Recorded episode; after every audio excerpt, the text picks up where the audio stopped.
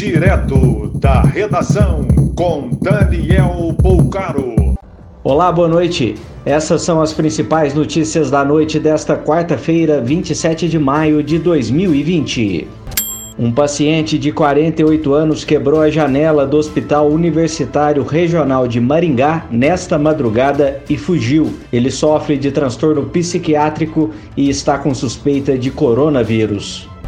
A primeira ala hospitalar exclusiva para tratamento de indígenas foi inaugurada hoje em Manaus. São 33 leitos clínicos e 22 UTIs. As aulas na rede pública de ensino no Rio Grande do Sul voltam de maneira remota a partir de junho. A Arquidiocese do Rio de Janeiro afirmou que vai manter as igrejas fechadas por tempo indeterminado. Foi adiado para sábado o primeiro voo orbital tripulado de uma empresa privada. A nave da SpaceX levará dois astronautas da NASA para a Estação Espacial Internacional. A Procuradoria-Geral de Santa Catarina garantiu na Justiça medidores de volumes nos postos de gasolina. A medida auxilia na fiscalização. A polícia investiga sequestro de jovem de 19 anos em Manaus, que no final do ano passado sobreviveu a uma chacina. Ele foi baleado com sete tiros.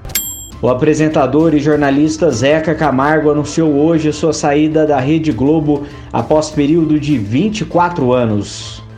A Defesa Civil de Joinville, Santa Catarina, alerta para risco de alagamentos de rios que cortam a cidade mesmo sem chuva.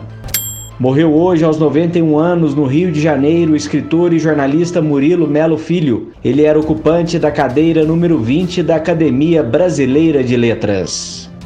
Mais informações no site da redação.com.br. Você ouviu direto da redação com Daniel Poucaro.